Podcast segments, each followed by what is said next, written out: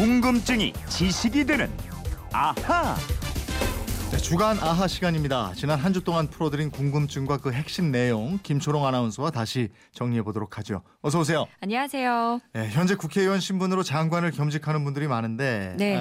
이렇게 겸직을 하면 봉급은 어떻게 받느냐 이 궁금증 질문 많았어요. 예, 맞습니다. 의원님들 입장에서는 둘 다 받으면 좋겠지요. 네. 근데 어느 한쪽을 선택해야 합니다. 100% 다 장관 봉급을 선택합니다. 겸직이지만 장관이 본업이고 의원 활동을 하지 않아서 그렇다는 건데 근데 장관 봉급이 더 많더라고요. 네, 그렇게 얘기했죠. 예. 네. 국회의원 세비는 한 달에 1,150만 원 정도고요. 장관은 한 달에 1,360만 원 정도니까 1년으로 치면 2,500만 원 정도 많은 거예요. 네, 그렇군요. 근데 장관을 겸직하는 의원님은 그게 전부가 아니잖아요. 그렇죠. 또 뭐가 또 받는 게 있다고 들었는데. 예, 거기에다가 현역 의원 신분을 유지하고 있잖아요. 네. 그러니까 의원회관 집무실도 그대로 있죠. 네. 또 거기다가 의원회관에서 일하는 보좌관 7명의 급여, 또 사무실 운영 경비 이런 것도 계속해서 지급이 됩니다. 네. 또 국회의원에게 매달 지급되는 입법 활동비 300만 원 정도가 있는데 이것도 별도로 받으면서 네. 국회 본회의에서 주요 법안에 대한 투표를 할 때도 투표권을 행사할 수가 있습니다. 아, 괜찮네. 예, 그래서 장관 하고 싶어하는 거겠죠? 예. 자, 화요일로 갑니다. 예. 화요일에는 우리나라 팔도 각 지방의 별칭이 어떻게 생겨났는지 그 기준 설명해드렸어요. 예, 우선 서울과 가까운 기호지방의 경우부터 보면요. 기호의 기자가 경기할 때 기자고요. 호수는 호수 호자인데 여기서는 충청도를 가리키게 됩니다. 따라서 기호지방은 서울하고 경기지방, 충청지방인 호서지방을 모두 아우르는 지역을 말하게 되고요. 네. 또 호서지방은 호수의 서쪽이란 뜻이고요. 이 호수는 충북 제천의 의림지입니다. 즉 호서는 의림지의 서쪽이 되고요. 충청남도와 충청북도를 함께 가리키게 됩니다. 호서 지방이 오른쪽, 소백산맥 예. 너머가 영남지방. 맞습니다. 이렇게 되죠? 예. 영남의 또 영은 산봉우리, 재를 뜻하는 령자를 쓰게 되는데요. 이 고개는 조령하고 중령으로 보는 견해가 대다수인데 일부에서는 추풍령하고 이화령도 포함돼야 한다고 보기도 해요. 네. 또 그 맞은편의 호남지방도 호수 호자를 쓰거든요. 이 호수는 부여에 있는 금강으로 보는 견해가 우세합니다. 네. 그 금강의 옛날 이름이 호강이었대요. 그리고 영동이랑 영서의 령은 대관령이에요.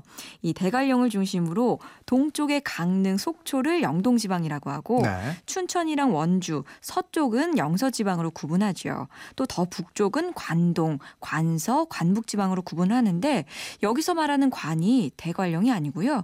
함남 안변군과 강원 회양군, 지금의 강원 고산군과 회양군 경계에 있던 철령입니다. 아, 그 철령에 관문을 설치해서 방어 요충으로 활용했다. 그렇죠? 예, 예, 그런 말씀도 드렸지요. 자, 수요일로 갑니다. 수요일에는 무궁화가 언제부터 나라의 상징꽃이 됐느냐 이거 알려드렸어요. 예, 그 무궁화를 이전부터 좋아하긴 했지만 결정적인 것, 이 무궁화 삼천리 화려강산 이 애국가 후렴구에 들어가면서부터라고 말씀을 드렸죠. 네, 네.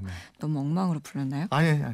웃으셔가지고 바빠서. 예, 1935년 동아일보에도 지금으로부터 25년 전 그 당시에 선각자 윤치호 등의 발의로 양학대를 비롯하여 애국가를 창작할 때 애국가의 뒷풀이에 무궁화 삼천리 화려강산이라는 구절이 들어가면서 무궁화는 조선의 국화가 되었다. 이런 내용의 기사가 실려 있어요. 네. 근데 법적으로는 무궁화가 우리나라 꽃은 아니다. 이런 예. 사실도 알았어요. 법적으로 명시된 건 없다면서요. 네, 맞아요. 네. 이 광복 후에 법으로 국기를 제정하면서 국기봉을 무궁화 꽃봉오리로 정했는데요. 네. 정부랑 국회의 표정도 이 무궁화 도안으로 널리 사용하게 있는데 통일을 고려해서 이 나라꽃, 국화, 나라 노래, 국가의 제정을 미뤘습니다. 그런데 네. 그게 지금까지 법이 제정되지 않고 있는 상태예요. 네. 금요일에는 미국, 영국, 유럽의 신발 수치가 왜 다른가 이 설명해드렸죠? 예, 그렇습니다. 영국은 17세기에 4인치, 즉 약 100mm를 0이라는 치수로 하고요.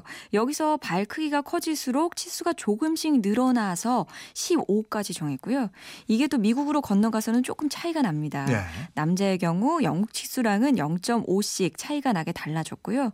또 프랑스 같은 유럽 국가에서는 프랑스의 미터법에서 유래한 걸 쓰게 되는데 이 10cm, 즉 100mm를 15로 하고 여기서 1파리포인트, 즉 3분의 2cm씩 늘려나가기로 했습니다.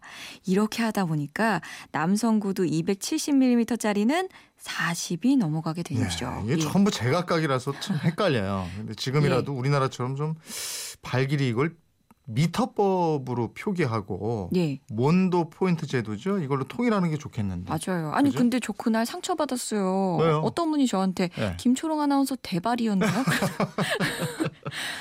대발이 그 드라마, 기억에 잊혀지질 않나요? 사람 이름이 대발이었는데. 아 맞죠. 드라마에도 있었죠.